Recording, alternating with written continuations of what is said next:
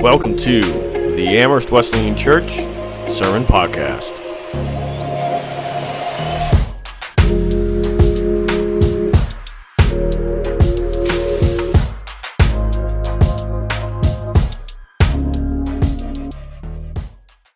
All right. Okay, families. We've all got them, right? We're born into them or we're adopted into them, and we got families, and they're different. They're different because of maybe where we lived. Maybe we grew up in the country or the city or a town. Maybe maybe we just stayed in one place the whole time or maybe we moved around a lot. Maybe we had all brothers or all sisters or maybe we had a mix or maybe we were the only kid. We were different, right? And families are different for other reasons too. How did your family handle conflict? How did your family show affection? Were your family really good communicators? There's a lot of different things that make our families different. And all of those experiences, whether we like it or not, we carry with us.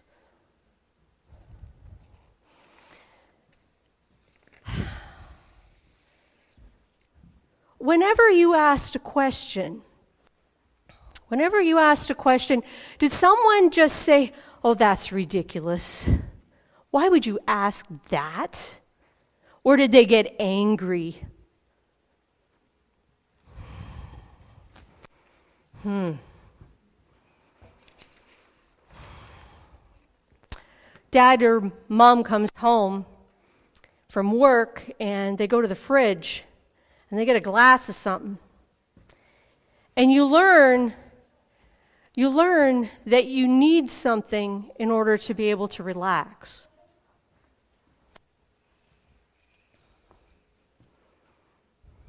Two members of your family disagree. Maybe it's mom and dad, maybe it's a parent and a sibling, or maybe it's to your siblings and there's yelling and there's shouting and doors slam and there's no talking.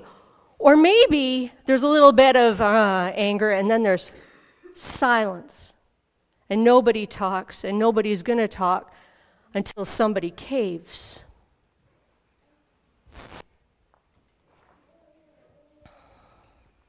When someone made a mistake, what happened? Did they own up to it? Or, or did they lie or try to cover it up? Maybe that was you.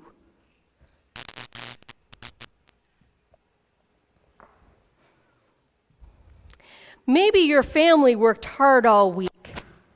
Kids at school, adults at jobs, and then when you got home, it was more work.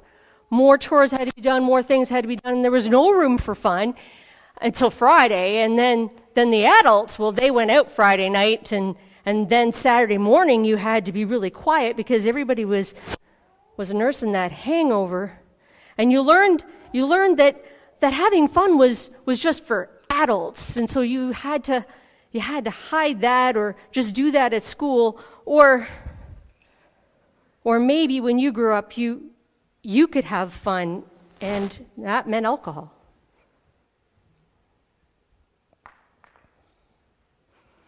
Or maybe nobody did any work in your house, and it was just a whole lot of fun. It was fun all the time fun, fun, fun, fun. And that was great, except, well, never knew when supper was going to be. Didn't, didn't know if there was going to be supper. And Laundry? Well, maybe that'd get done. And I'm not really sure if I'm going to have everything that I needed for school. Left you feeling strained.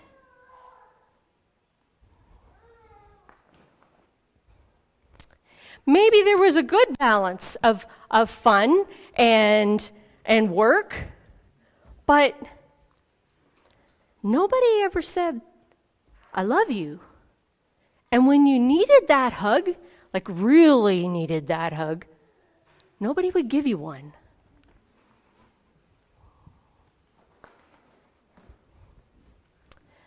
Hmm, or maybe there was too much, too much love. Maybe there was lots of hugs and, and there were tickles, And those tickles led to, well, other things. And it left you feeling dirty and ashamed.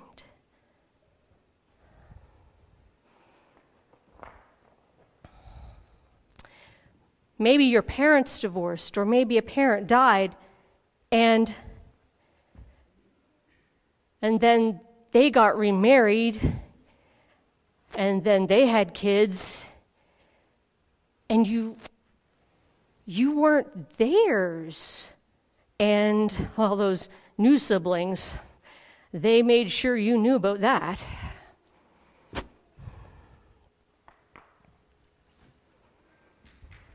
Or maybe, maybe it was that in order to feel loved, you had to do something. You had to you had to do really good at school or do something at home or be really good at sports. And so you learned that your worth, and in order to be loved, you had to do something.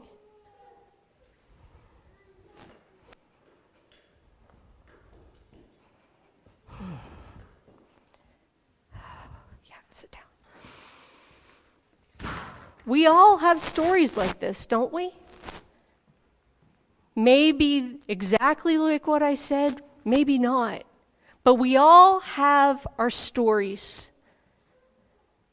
And some of the things that we carry in our backpacks just aren't things that happen in our family, but they happened in our families before us. They've happened for generations.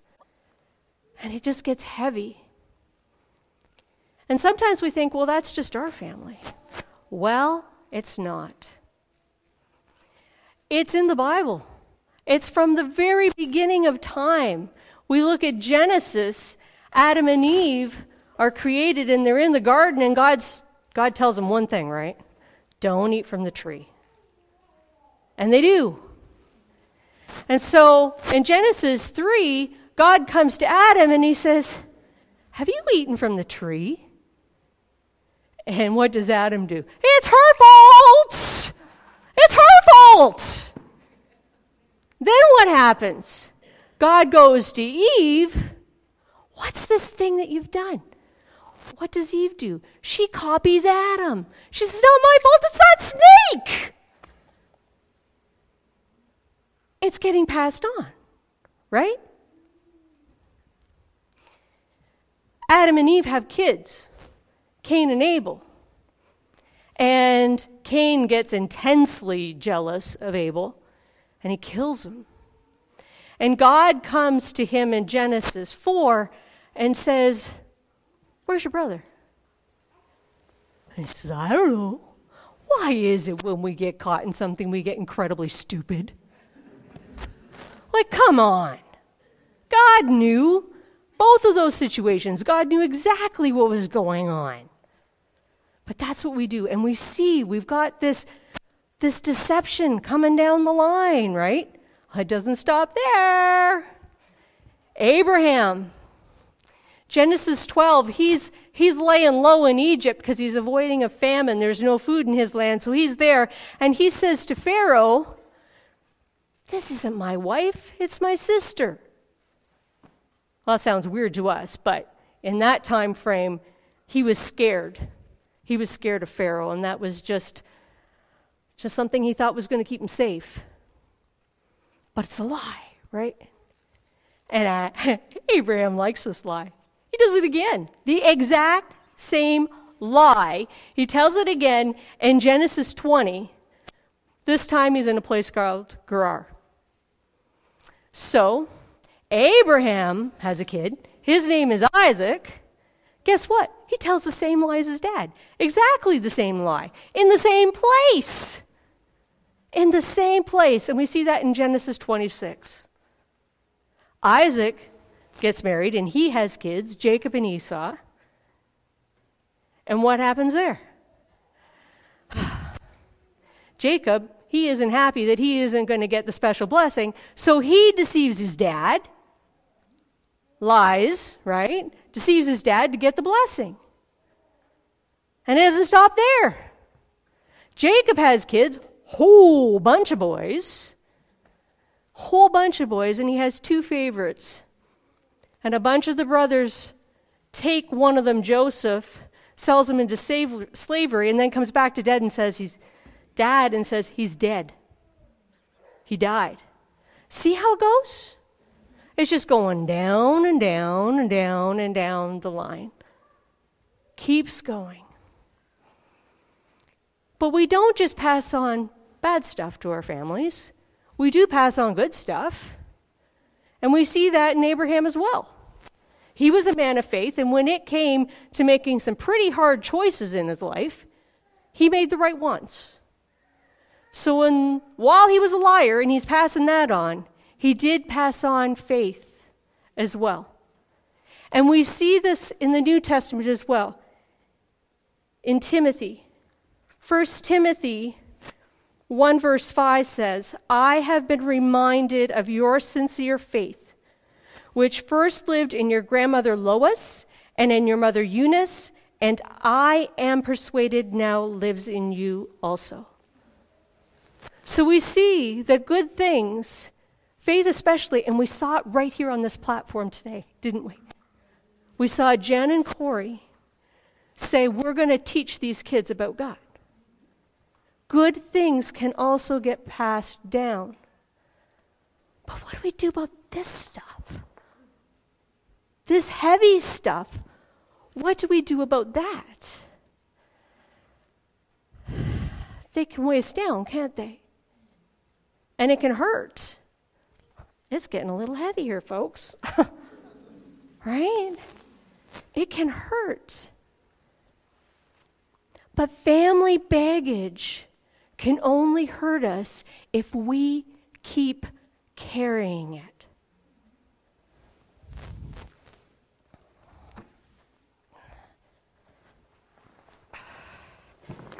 So, are you tired?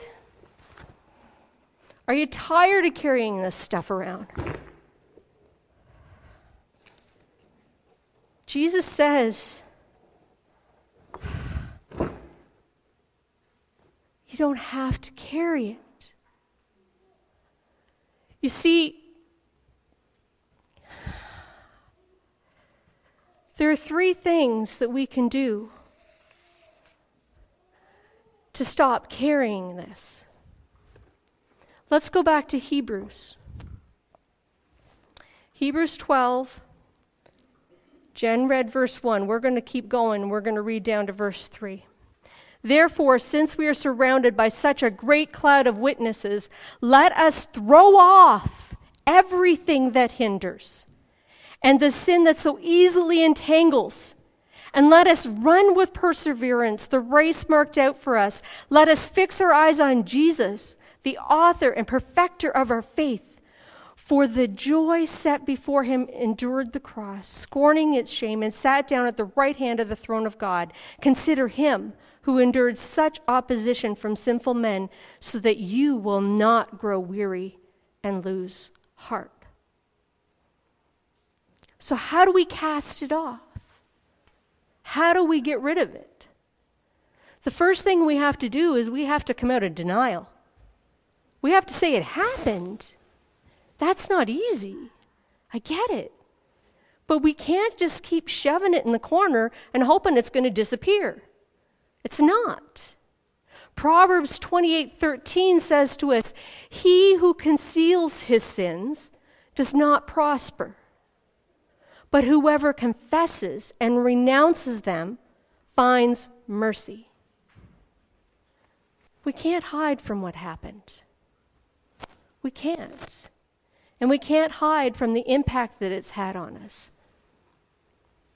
But when we come out of denial and admit it, and then move to the next step, which is confessing and engaging forgiveness, we can move on a bit, right? And that's what Evan talked about two weeks ago. Remember that? What did you say? He pointed us to scripture that said that the first step to freedom is being forgiven. We have to go to God and say, There it is. There's the muck. We have to take responsibility for what we've done. We've also got to take responsibility for what our family has done. That one sounds a little weird, doesn't it? But I didn't do it, it wasn't me. But we see three times in the Old Testament, it's biblical that we do this in Daniel, in Jeremiah, and in Nehemiah. In Nehemiah, the book of Nehemiah, we see a man who comes from Babylon back to Israel, back to rebuild the wall and to start again with his people. But Nehemiah gets it.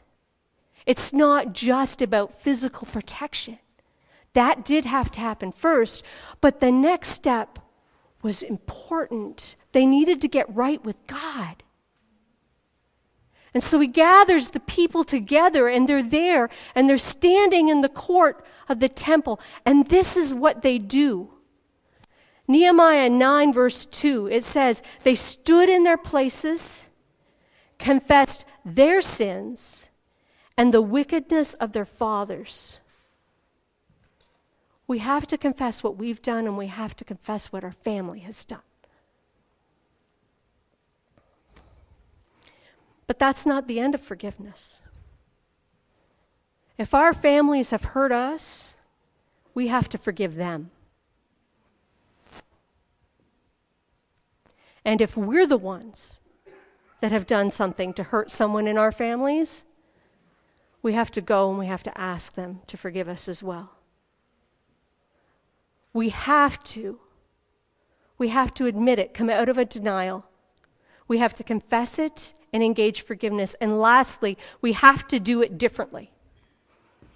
We have to do it differently. Last week, Evan, again, through the scripture, showed us that holiness is the only thing that can break the cycle of our past, right? We have to choose to live differently. Ephesians 4:24 says, "Put on the new self, created to be like God in true righteousness and holiness.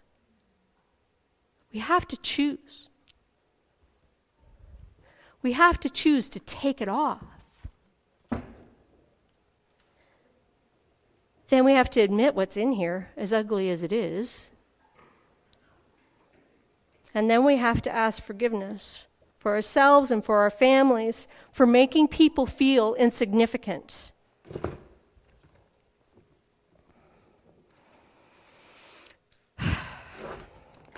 for using alcohol and drugs to escape. For placing my worth in my accomplishments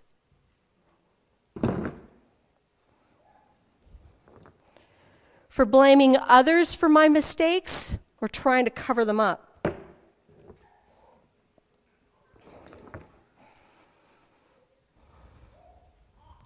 For not using healthy ways to relax and not including my family.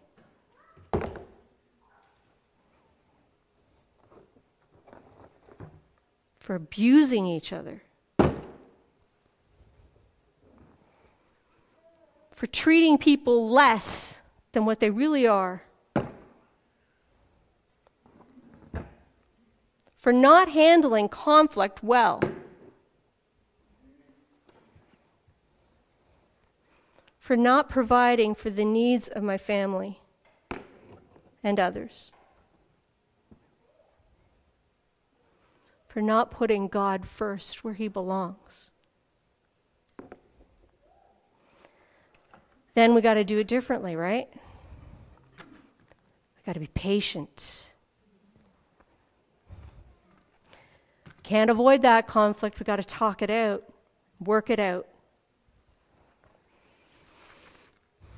Find healthy ways to relax. Have a good work and fun, leisure balance. Sabbath. Stop taking advantage of other people. Hmm, especially when it fulfills my needs. Tell and show my family that I love them.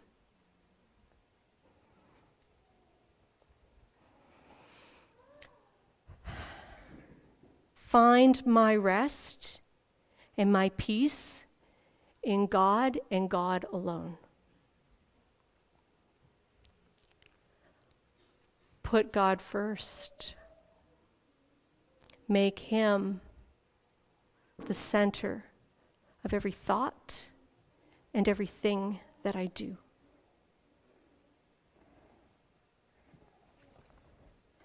That's a whole lot lighter. I can carry that bag. I could carry that bag for days and days. We got to come out of denial. We have to admit it happened. We have to confess it and engage forgiveness. And we have to do it differently. Thanks for listening and being part of our church and joining us in this journey to become down to earth people following Jesus in down to earth ways.